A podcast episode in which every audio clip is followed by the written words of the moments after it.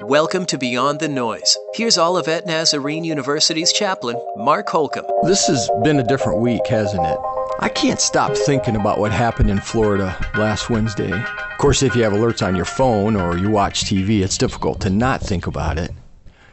But I've also found myself reflecting on the ways that they're covering this story, and I don't like it. It it's too often about sensationalism and not journalism because I don't think there's anything good that comes from sticking a microphone in the face of a 14 year old who just watched a friend or teacher die or a parent who's grieving the death of a daughter. That's just sensationalism to me. Now, I do believe this is a story that needs to be told, but I also believe there's a way to tell it. First, God didn't do this a disturbed 19 year old did. Now, my heart breaks for him almost as much as for the families of the innocent that he murdered. I say almost because honestly, I'm just being human. But because we're shaped by the way Jesus lived, we don't believe evil has the last word. So that's the other thing I want to talk about. That God has been and is at work to redeem all things all the time, everywhere. I think it's one of his favorite things to do.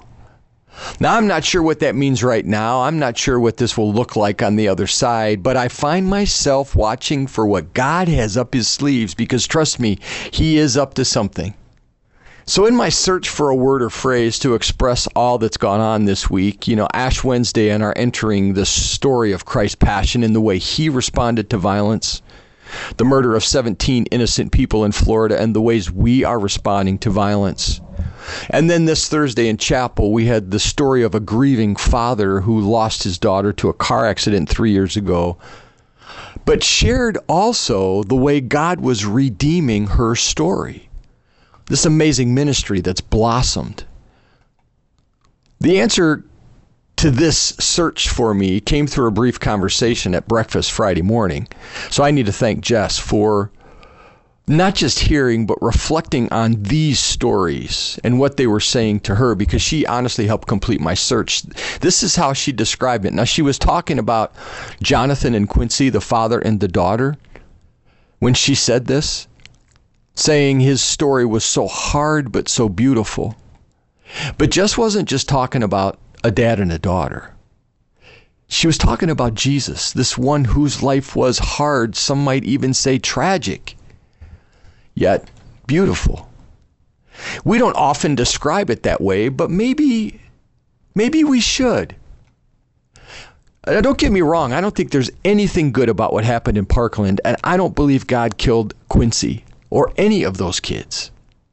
But both of these events can when placed in the hands of a loving God, become beautiful because of how Jesus lived. He came all the way to where we are so he could know, so he could know us, all of us, the good and the not so good. And because Jesus knows, he whispers in the ear of the Father the pain, the grief, the sorrow those in Parkland, Florida are feeling today. And he also whispers in his and our Father's ear exactly what we're going through, the good and the not so good, right now.